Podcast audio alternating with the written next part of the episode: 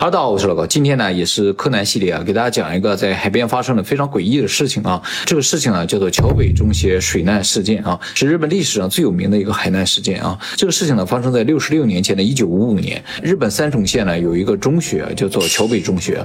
其实日本三重县经常发生一些诡异的事情，我们以前讲过其他案子也有在三重县发生的啊，呃，以后可能也还会讲到啊。那么这个学校呢，在旁边的一个海滩上上游泳课的时候呢，发生非常严重的事故，四十九名女生。溺水，其中呢三十六人死亡，十三人重伤啊！所有溺水的都是女生啊！哎，虽然这个学校并不是一个女子中学，有男生有女生的。那么这个事有名，并不是因为这个事故非常的严重啊，而是因为后来幸存者对于这个事件回忆的时候，说到了一些情节啊，让这个事情突然变得很有名，简直呢就是一个灵异事件啊！这个事情的详细经过是这样的，就是这个桥北中学每年夏天的时候啊，都会在海上上游泳课，它旁边有个很近的海滩啊，这个海滩的水非常的浅，而且平时没有什么风浪，所以特别适合上游泳课，而且以前上游。游泳课也从来没有出现过任何问题啊！但是在一九五五年七月二十八号这一天吧，学校照例呢上最后一节游泳课啊，就是当年最后一节了。当天上课的有男生有女生啊，但是男生和女生是分开在不同区域游泳的。女生总共大概二百多人。当天上午十点多钟的时候啊，在老师的指导之下，所有女生呢都做完这个热身运动之后呢，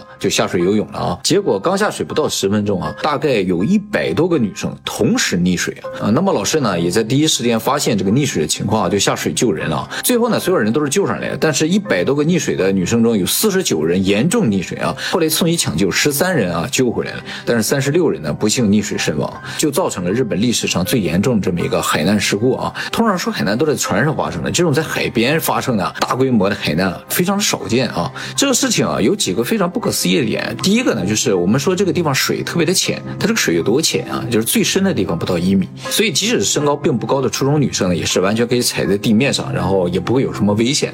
第二个呢，就是当天的天气非常的好，无风无浪。第三个呢，就是老师在发现学生溺水啊是没有半点迟疑，直接就下水救人的，所以这个抢救的过程是非常快的啊。而且呢，老师下水救人，并不是说要游很远才能救到人的，那个水深最深只有一米，所以这个水最深也就到老师腰部这个地方。老师只是把一些溺水的学生啊不断打捞上来而已，就这样一个过程。那么从这几个条件和当时的情况来看的话，这个事情造成这么大的伤亡就说不通了，是吧？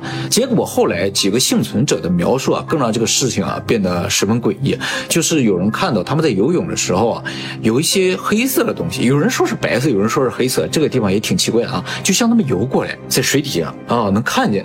他们当时就觉得有点害怕嘛，有些人就往回撤。正在他们打算往回撤的时候，突然间所有人的脚就好像被什么东西抓住了，往下拽啊。然后不管怎么挣扎，头都无法浮出水面啊。那么这几个幸存者中有几个人说他们看见水里这个东西了啊，说是是人。而且这些人面色苍白，头上戴着尖尖的帽子啊，把他们一直往水下拖。那么后来呢，日本警方就开始立案调查这个事情了，也采取了大量人的证言啊，所有人的证言也基本上是一致的，没有任何矛盾的啊。说当天呢风和日丽，无风无浪。从岸上的人来看的话，就是一堆女生突然从海面上消失了啊，就是正常游着嘛，头都在水上面，突然间哎全都到水下面去了啊，但是并没有浪啊，这点很奇怪。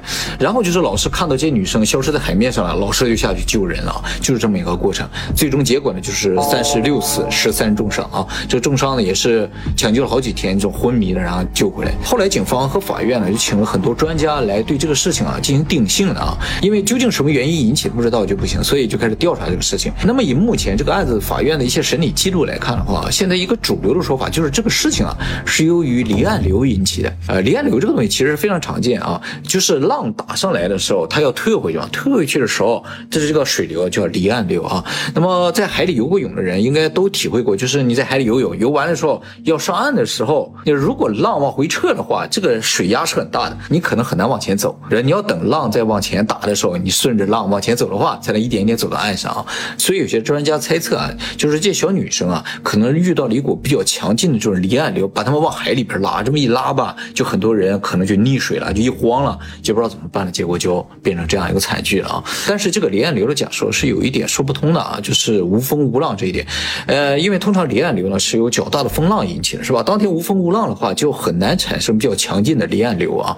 那么除了这种离岸流的说法，也确实没有发现其他的证据能支持其他的可能性啊。所以直到今天为止，这个案子呢仍然是一个谜团。我个人认为啊，这个事情应该不是由离岸流引起的啊，这我纯粹我个人的猜测啊。就是说从幸存者的描述来看的话，明显这几个女生的脚步是受到什么东西拉扯嘛，也就说。他们站的那个地方有可能塌陷了啊。就说海底吧，有些地方虽然表面上踩下去是硬硬的，但有可能这硬的地方下面是有空洞的啊，就是常年的地下水啊，或者是因为一些什么气体啊，或者什么各种原因嘛，造成在底下产生空洞。然后在这个空洞上面，如果很多人同时踩踏的话，因为确实当天有一百多个女生啊，两百多个女生，可能总共啊有一百多溺水的，两百多人在那踩踏的话，可能就有些地方塌陷了。这一塌陷嘛，就很多海水就涌到这个坑里了，这些女生呢就会被往下拉，就有可能造成这种溺水啊。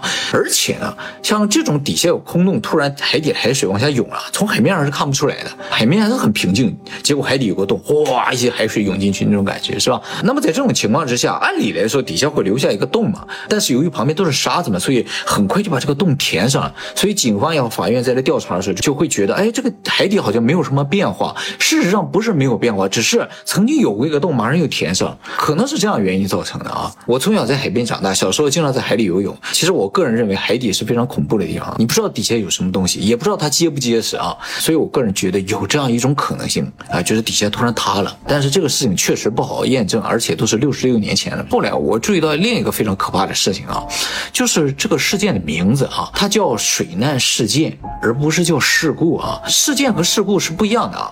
通常人为的故意产生的这种事情才叫事件，而非故意产生的呢？应该叫事故是吧？所以这个事情一直被叫做事件，让我觉得细思极恐啊。好，那么今天呢，就先给大家讲到这里。这个事情到现在没有解决了，呃，我看夏天也到了是吧？大家也有可能要到海边去玩，所以一定要注意安全啊！海边非常危险的。好，那么今天先到这里，下期再见了，拜拜。